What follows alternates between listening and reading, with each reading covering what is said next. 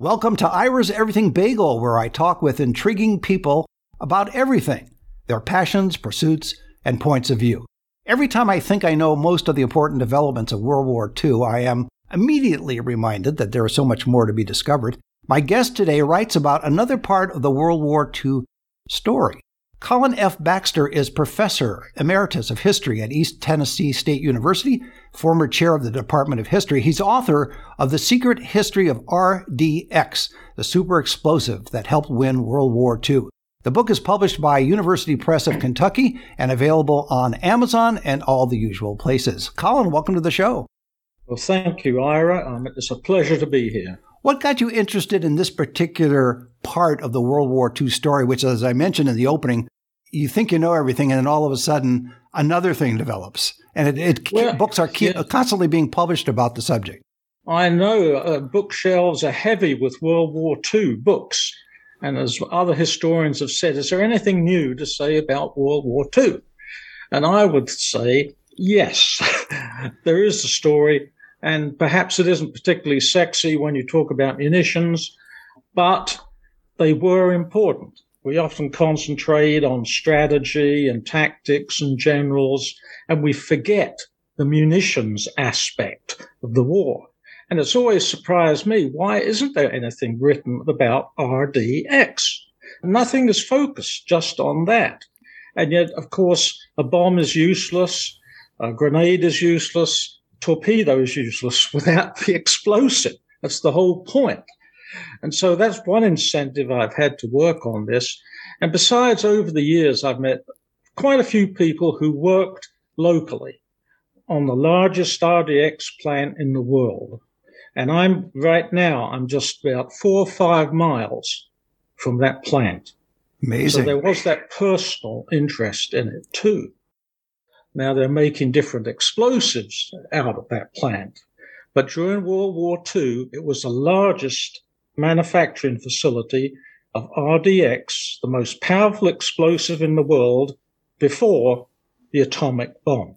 And the rush in your book, you talk about the rush to develop RDX because of obviously the threat to England and the I would call it the Anglo American cooperation, although there was also some degree of tension between the two camps in terms of developing RDX. So, how did they come to discover RDX and that it would have that application to be such a major explosive prior to obviously the atomic bomb, but also the fact that there was a a cooperation to develop it, to manufacture it, I should say, in large quantities. And that's where the Americans come in because of obviously the plants. Absolutely. You're absolutely right, Ira. And I would add the Canadians too, who participated in the development process. And that's how I approached it, looking at the development, the production, and then how is it used, for heaven's sake. That's the whole end product. Yes, uh, the fact is the US Army at the beginning of World War II, or even before, well, we were, when we were neutral, the US Army had already decided we're good with TNT. We'll stay with TNT. But the British had found a way to produce RDX, and they're the ones that gave it the name, by the way. Some people, when I talk about RDX, they say, Do you mean the Acura model car? No, no, I'm not talking about that. I'm talking about the research development explosive. and that's what it was the research department explosive and the British at their arsenal at Woolwich along the Thames, they found a way to make it less volatile. Un- less unstable, in other words. Unstable. I mean, it wasn't a new explosive, as you've already mentioned. For decades, chemists had known about uh, what was then called, well, uh, cyclo- cyclotrimethylene trinitramine. Say that so, three times real fast cyclotrimethylene trinitramine. and don't ask me to spell it, please. So, but that's what it was chemically. And the British at Woolwich, well, they decided to shorten it and, and just call it RDX, Research Department Explosive. Believe it or not, the, the way they desensitized it or made it safer to use. And that had been the problem because it had been known for a long, long time about the power. RDX was the most powerful explosive in existence. But the problem was it was very uh, difficult stuff to work with and very dangerous and also more expensive than existing TNT, which was the workhorse explosive. But at Woolwich Arsenal in the late 30s, they came up with a way of making it safer, and that was the key. And and it's one of those odd facts that to make it safer, they desensitized it with TNT. So, the, and uh, also for good measure, they added a small amount of beeswax. Amazing and, uh, combination. Uh, yeah, amazing combination of those kind of ingredients. well, it was 60% RDX, 39% TNT, and the rest was beeswax. Now, I should say, eventually America would find a substitute for beeswax. There weren't enough bees in the world, you know, to provide all the wax. So Woolwich, that's their con- contribution. They came up with a safe method of making RDX, but in small batches could make large quantities, and it was a slow process. This is 1939, 1940. And uh, the US is neutral. The British were anxious to get the US to start producing RDX. But the uh, Ordnance Department was more or less committed to TNT. And this is where the National Defense Research Committee, established by FDR in 1940, that's where they come in and civilian academic chemists were urging, look, this RDX is twice as powerful as TNT. We need to start producing it uh, in a faster process. So certain individuals were so important during this period. We, take it for granted that eventually we're going to produce tons and tons of, of this high explosive, super explosive. But writing the book reminded me that nothing's inevitable. And certainly that's the case with RDX. There are many obstacles. And like I say, there are many people who did not see any need to proceed with it, particularly it's, it's still a dangerous explosive. And of course, when you talk about obstacles, there's the bureaucratic obstacles that you ah, talk yes. about and individuals yes. as well. Tell us about General Groves and the importance of his contribution. Oh, he's, he's a critical figure in explosives in World War II. Of course, he also oversaw the building of the Pentagon, too, one of his accomplishments. And uh, a, he will always be associated with the Manhattan Project and developing the atomic bomb. But in many ways, the RDX story is a precursor for what happened down at Oak Ridge, which is 100, over 100 miles from where I'm sitting right now. And uh, General Leslie Groves was one of those get her done types. No, not tomorrow, now. And that's so essential. And uh, fortunately, RDX had similar people with that kind of of drive, if you want to call it. No excuses, just get it done. One and Groves did it. He was one of the initial. He was responsible for overseeing the construction project uh, Holston Ordnance Works, where it will be mass produced. He was responsible for getting that started.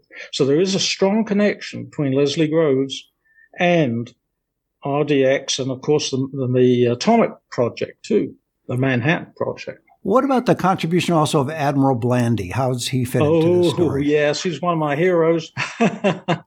Admiral Blandy, uh, one of the WHP, Blandy, three initials, and uh, his nickname was Spike.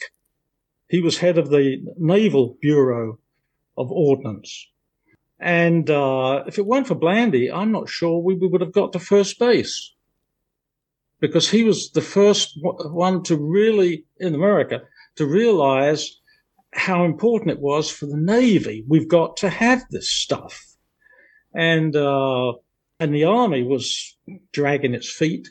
And if it weren't for Blandy insisting that we have a plant that makes RDX, I'm not sure it would have happened. And so the first RDX plant was out at Wabash Ordnance Works out in Indiana. Now that was in, uh, got uh, approved in 1941 before Pearl Harbor.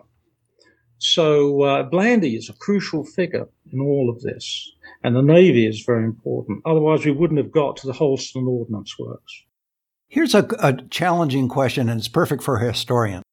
If the atomic bomb had not been developed for whatever reason or delayed, mm-hmm. would the use of RDX brought a conclusion to World War II? Uh, eventually, yes. I think we were that close to ending the war by 1945, although a lot of people in the Pacific thought it would last another year. And, and of course, the war did end with a suddenness that surprised everyone, including at the Holston Ordnance Works plant. So, yes, my take on it is would we have had the uh, the Fat Boy bomb, the, the, plutonium bomb, if we hadn't had Composition B, as it was called, RDX, was event the final end product. Once you had TNT and, and the wax and so on, was called Comp B or Composition B, and that was the critical to the trigger mechanism of the plutonium bomb, the Nagasaki bomb. So if we hadn't had Comp B, I think you could make an argument we wouldn't have had that second bomb. In Europe, of course, the war ended one way. The war with Japan ended differently because of the use of atomic bombs. Would right. it would it have been, and it's kind of part of that same question I just asked you, would it have been possible to use sufficient quantities of RDX to get the results that we did with the atomic bombs over Japan? Or, in other words, would that still have ended the war? Would that still have gone? And I'm, I know it's it's it's it's an opinion, but it, you're an informed opinion. it so. is, yes, uh, you're right. That is a, a very provocative, well, controversial opinion, let's say. And uh, others would argue that uh, Japan was already defeated by the blockade, the naval blockade, and of, and of course, uh, RDX in the form of Torpex really helped destroy the Japanese Navy and merchant fleet because our torpedoes, submarine commanders really appreciated the superior value of Torpex. Aluminum was a critical ingredient that really increased the underwater effect of the explosive. And, uh, and certainly submarine commanders said it packed a wallop and sank. And they were very unhappy with TNT torpedoes. So they were delighted to get Torpex filled torpedoes. So it certainly helped there, as it did with, of course, an air power too. Going back to that same question I asked, though, in a, in a different way, do you think, though, that I know it's a controversial issue as to whether or not we had to use atomic bombs uh, yes. over Japan. But what if we had used RDX? Would we have had the same effect? Although it would require obviously more airplanes and more yes. trips over there. Because, because uh, others uh, certainly have broken it down, and the Nagasaki bomb equaled about 22,000, maybe 30,000 tons of TNT.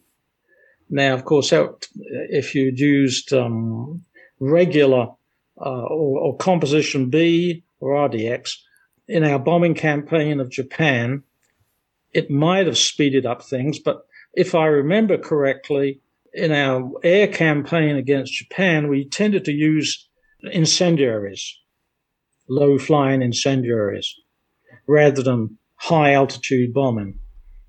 So uh, I'm not sure it could have it can be argued that if we had produced more RDX faster, more quickly, and replaced T- regular TNT sooner, perhaps it might have ended the war sooner.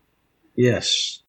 I, I always know that people don't want to see the sausage being made, but I'm fascinated by how people do their research. And given your background, as I mentioned in the beginning, a professor emeritus of history at East Tennessee State University and former chair of the Department of History, you obviously have a very professional approach to researching the Thank different you. subjects. Try to. Yeah. Yes. So in this particular subject, in this particular book, when you're writing it, how did you approach it? Did you try to reach? I know it it, it happened in World War II, so there's not a lot of people around yet to oh, interview. Sadly, yes, sadly. But clearly, there's some archival material available, and perhaps even some film interviews that were in the archives when these people were alive, etc. How did you approach the research for this?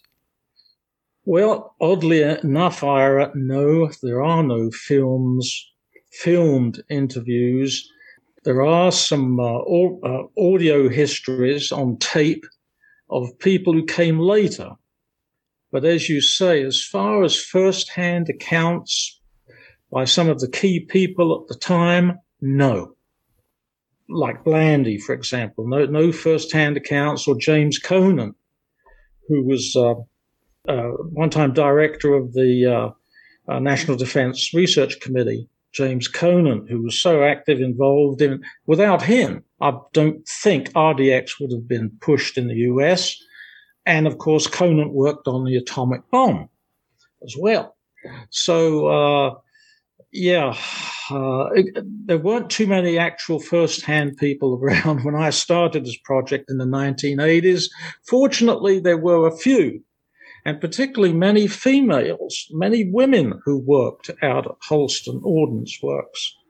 And I did speak to them and talk to them of what it was like out there and, and uh, what they had to go through, the stress and the strain, working with one of the most explosive uh, substances in the world. You know, did it bother you? no, I was in love with my husband, had sort of things on my mind. And others, of course, really were concerned about this ticklish stuff if you don't handle it right. All the floors were kept wet. You didn't want any sparks or anything. And one of the remarkable facts about the whole process, production process, is they had no explosions, no deaths producing RDX or Comp B at Holston Ordnance Works, which is five miles from where I am right now. That's, so that's quite a safety record. It absolutely is. It's clearly yeah, safety first in that in that case. And I, they, should, I should mention Tennessee Eastman Corporation operated the, the massive largest facility. TEC. Out, yeah. Yep. Tech. TEC. Did you have a eureka moment? Because you mentioned you were working on this book since the 80s. So you obviously had a chance, as you mentioned, to talk with some people that were around.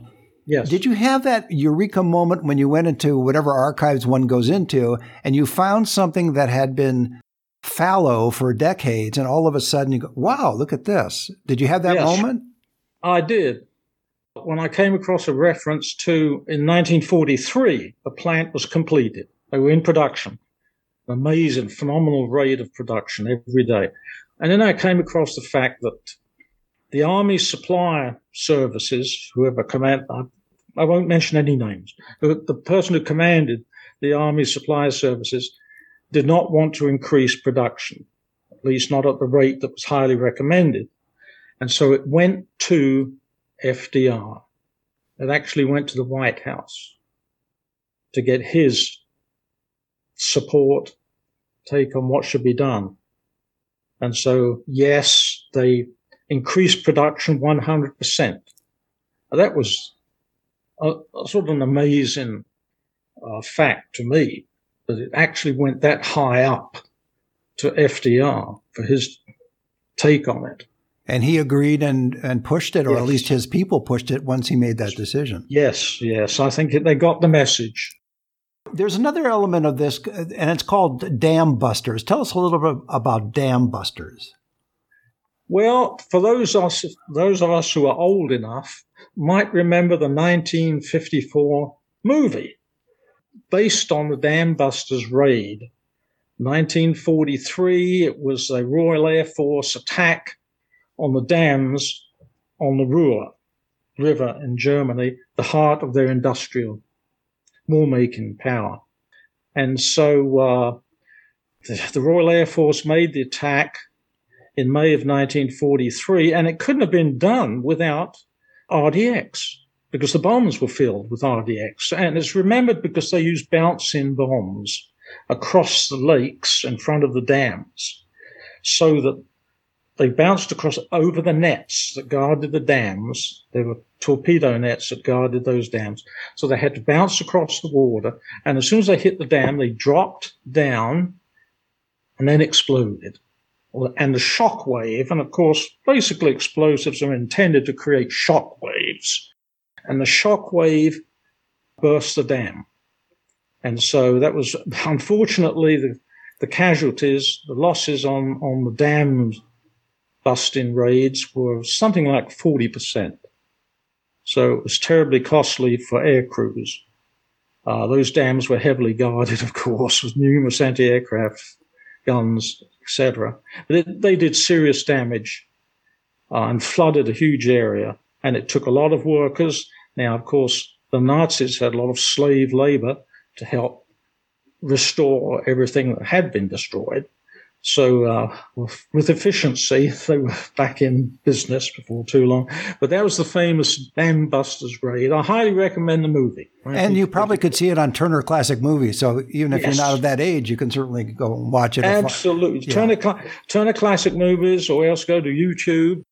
What's been the reaction to the book from people that you you mentioned earlier talking with some of the people that had worked there? They may not be alive today, but they're their uh, heirs or relatives have had a chance to read your book. Have you heard back from people that were involved in some way, even through members of their extended family, with the development of RDX? And did, what was their reaction to reading your book?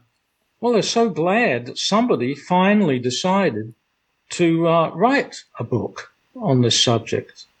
And yes, recognize the contribution of the people of this area which is often overlooked. Everyone's familiar with Oak Ridge and the atomic bomb, but uh, no one's heard of Holston Ordnance Works and what happened near Kingsport, which, by the way, took 20,000 people to build the Holston Ordnance Works. Yeah, that's that's quite a figure.